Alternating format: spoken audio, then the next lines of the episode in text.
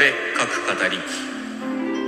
はい、皆さん、こんにちは、ケイリンです。この番組は私、ケイリンが、推しのアイドルの話や好きな本の話、自分の創作の話などを好き勝手に語り散らす番組です。ということで、本日2023年11月16日でございます。皆様、いかがお過ごしでしょうか？今回はですね、ちょっと推し語りというか、まあなんでしょうね、こう足しげくライブに通っていつもよく見ていますというグループではないんですけれども、それでもね、楽曲を聴いたりだとか YouTube で動画を見たりして、すごくいいグループだなと思って、まあ好きではあって、楽曲もよく聴いていると。そんな二つのグループがですね、くしくも先月2023年10月に、あの、共にアルバムを発表したので、そのアルバムの話をちょっとしていきたいと思います。よろしければ最後までお付き合いください。さて、えー、発売順に参りましょうかね。最初にご紹介するのは、レイ、RAY と書いてレイというグループのニューアルバム、カメリアでございます。カメリアもアルファベット表記ですね。CAMELLIA と書いてカメリアです。で、こちら3枚目のアルバムになりますね。えー、そもそもこのレイというグループがどういうグループかということを説明していかなきゃいけないと思うんですけれども、まあ女性アイドルグループでね、2019年に活動をスタートしているんですが、メンバーの入れ替わりを何度か経まして、現在では女性5人組のグループでございます。で、楽曲にね、非常に特徴があって、このウィキペディアの項目を見ると、ジャンルってとこにシューゲイザー、ポップパンクっていうふうに書いてあるんですけども、どうやらこのシューゲイザーというジャンルの部分が色濃いのかなというふうに思ってます。まあ私最初に聞いた時はこうギンギンにギターを鳴らしつつもこう電子音も結構使っていたりだとか、まあね、打ち込み要素が強いっていうかね。けれどもそのギターサウンドはなんかギンギン届いてくるし、だから激しい楽曲なのかというと割と淡々とした曲というか、あの、エモい感じでというか、アンニュイな感じでというかこう淡々と歌い上げているっていうそういうところがなんかすごく面白いなと思っていて、まあ、全然違うんだけれども例えばあのメゾンブックガールっていうねあの現代音楽っぽさが残るようなまああれプロデュースしてた桜井健太って人の仕掛けなんですけどもまあ、そういうものにも近いものを感じるし、まあ、例えばテクノとかロックとか、うん、まあな、なんかどういうジャンルなのかなってそういう感じでいたんですね。で、調べてみるとどうやらシューゲイザーっていうのはこれに当たるらしいと。えー、シューゲイザーというね、ウィキペディアの項目ちょっと読みますと、フィードバックノイズやエフェクターなどを複雑に用いた深いディストーションをかけたギター、ミニマルなリフの繰り返し、ポップで甘いメロディーを際立たせた浮遊感のあるサウンド、囁くように歌い上げるボーカルなどが一般的特徴として挙げられるって書いてあるんですね。まあまあまあ、このものかな、そのものかなと思いますね。あの、まあ、付け加えるならば、この囁くように歌い上げるボーカルっていう部分を、あの、非常にアイドルらしい歌唱まあ、無垢だとか、ともすればちょっと無機的なものすら感じさせるような、割と淡々とした歌い方っていうかね、まあそんな中にちょっとふっと人間らしさが滲むようなそういう非常にアイドルらしい歌唱方法声の出し方っていうものがその囁くように歌い上げるっていうもののちょうどこう代わりとしてすっぽり収まっているっていうかねこのシューゲイザーっていうジャンルにとても似合っているというか、まあ、そういう意味でアイドル歌唱っていうものの一つの可能性すら垣間見せてくれるようなそんなグループだなというふうに思ってます。で、このカメリアは3枚目のアルバムでね、あの、今までのアルバムもやっぱりシューゲイザーっぽさが一番濃いのかなと思っていて、で、それぞれにやっぱりいいアルバムで、2枚目なんか非常にコンセプチュアルなね、あの、月っていうものを前面に押し出したアルバムになっていて、そういうところも面白かったりするんですけれども、でもね、それらをこう考え合わせてもこの3枚目の音楽的充実度っていうのはちょっとえげつないことになってるなって僕は思ってるんですね。まあ、なので、アイドルだとかそういうことあんまりこう考えずに、この手の音楽、まあ、シューゲイザーを知っていてシューゲイザー好きだっていう方はもちろんのことですね。テクノにギンギンのギターがかぶさってると聞いてちょっと何かを感じるような人なんかはぜひ聴いてみてほしいんですけれども、まあ、ちょっといくつか楽曲ご紹介いたしますね。まあ、最初のオーバーチュアってこれインスト曲なんですけども、まあ、SE に使ってる曲かなと思いますね。まあ、何かが始まるっていう感じがあると同時に、まあ、アルバム全体のその音楽性ってものをギュッと凝縮してるようなところもある非常にいいスタートだと思います。で、2曲目なんかがその、レイのシューゲイザーっていうものをもう如実に表しているというか、すごくシューゲイザーらしいシューゲイザー曲なのかなと思います。で、まあ3曲目フロンティアなんかもその流れの中にあるんですけども、4曲目の This is not a love song ってこのメロディーのね、エモさっていうものも、まあ、やっぱりこれもそういうジャンルの特徴なのかもしれないんですけれども、このメロディアスな要素っていうものはちょっとこう何かあの刻まれていたものがふっとこう溶けるようなっていうか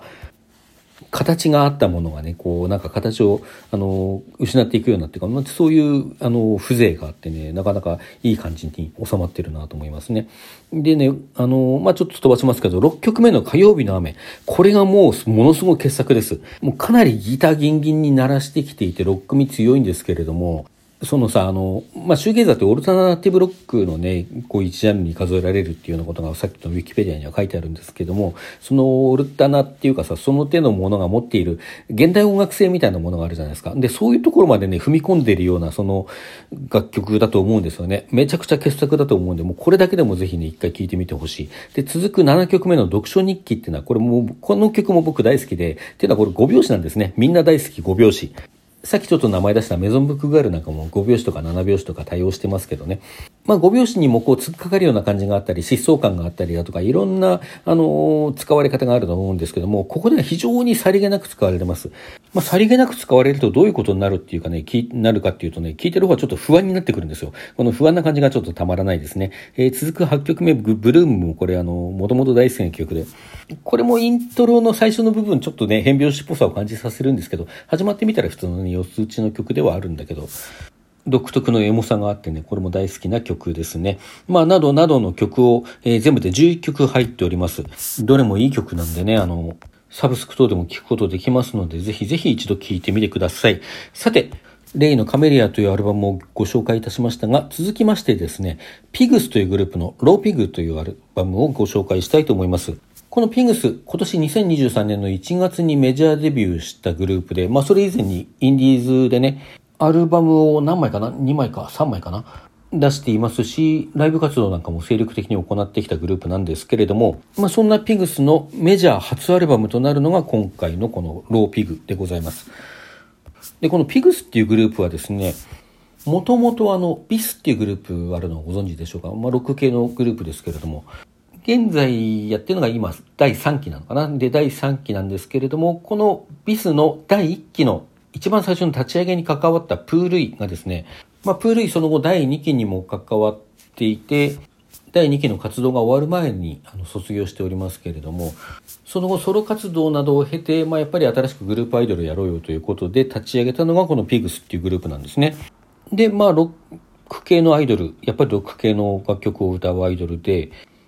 結構激しめなね、まあ、パンクロックっていうんでしょうかね。楽曲も多い中、非常にストレートにメッセージを伝えてくる楽曲もあってですね、そういうものが変にこう胸に刺さるという、そういう、まあ、全方向に熱いグループと言ったらいいんでしょうか。それがこのピグスでございます。まあ、一応メジャーデビューしてね、あの、テレビなんかにも時々あの楽曲が使われてたりするので、ご存知の方もいらっしゃるかもしれません。でね、今回のこのローピグも、あの、冒頭からピラニア型人造人間という曲があって、非常にダークな世界観の、その鬱屈とか情念みたいなものをね、こうぶつけてくるような楽曲が来ていて、そういう曲が3曲ぐらい続くんですよね。で、続いた後に4曲目でふっと突然 You Know Me っていうエモい曲が来てですね、これはもともとシングルとして出ておりましたので、あの、知っていた曲なんですけれどもね、いろいろ気の合わないところや気に食わないところもあるけれども、それでもここにいるのは君じゃなきゃダメなんだっていう、そんな歌詞でね、まあこれ、あの、この曲ができた背景なんかもあるんですけれども、そこは割愛いたしますけどね、ちょっとまあグッとくる曲です。で、続く5曲目、ブタハフザスパワー。もうこれは非常に明るい楽曲。アルバム中一番明るい曲ですね。で、まあこの後もですね、基本的にこう激しい曲が多いかなと思う中で、非常に静かな感じの曲が1曲ありまして、これがスプートニク1号。スプートニク1号というのは人類初の人類が初めて打ち上げた人工衛星になりましたけれども、その後コントロールを失い短期間宇宙デブリになりました。人類初のデブリですね。まあそんなことをね、踏まえて聞くと非常に、あの、ますますグッとくる曲です。それからルート91665、91665と書いて、これ形が似てるんでピグスと読むんですが、ルートピグスっていう曲がですね、これはその先述の BiS ですとか、そこから派生したようなね、あの、今年の頭頃に活動を終えました BiSH。あの辺の楽曲を作っていた松隈健太さんがですね、楽曲に関わっていて、まあ、関わっていてっていう言い方してるのは、ただ楽曲を提供したっていうんじゃなくてね、まあなんかセッションしながら曲を作っていって、そのセッションの様子を生配信するっていうことをね、ちょっと変わったことをやりながら作った曲なんですよね。まあその結果ね、できたこの曲非常にいい曲でね、例えばね、その松隈健太が作った曲である、ビッシュの PROMiSE THE STAR とかね、あの辺好きな方にはね、ちょっと聴いてみてほしいなと思いますね。で、続く11番目に来るのが、マケンナ・ベイビーっていう曲で、これが今年の1月にメジャーデビューした時の最初のシングルの曲です。で、これが、あの、さっき言ったようなね、あの、非常にストレートにメッセージを伝えてきて胸にぐさぐさ刺さるっていう、そういうね、熱い熱いストレートな応援ソングです。まあ、正直苦手な方もいるかもしれないと思う。こういう、あの、ストレートな応援ソングってね。でもね、やっぱり力強さが、その楽曲の力強さだとか、声の力強さってものがものすごいあるグループなので、それが全然なんか嫌味じゃなくストレートにね、胸にあの入ってくるんですよね。これカラオケにもあるんだけど、僕泣けちゃって歌えないんですよね、この曲。まあそういうね、あの、負けんなベイビーっていうタイトルに何かを感じた方は、あの、一度聴いて、全力で応援されてみてください、一度ね。あの、すごくいい曲です。その後、ワイルドサイドを歩け、人間すぎる。まあ人間すぎるというのが、まあこのアルバムの、あの、新しい曲であり、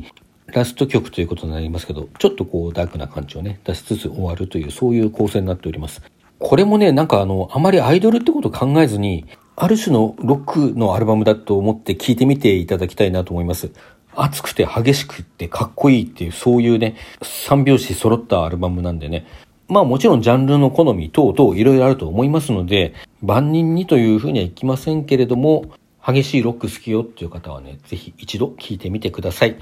ということで、この秋にリリースされましたアイドルの2枚のアルバムご紹介いたしました。この他にもね、いいアルバム、いい曲たくさんあると思うんですけれども、私はもうこの2枚だけでこの秋は大豊作だったなというふうに思っております。それでは皆さん、さようなら。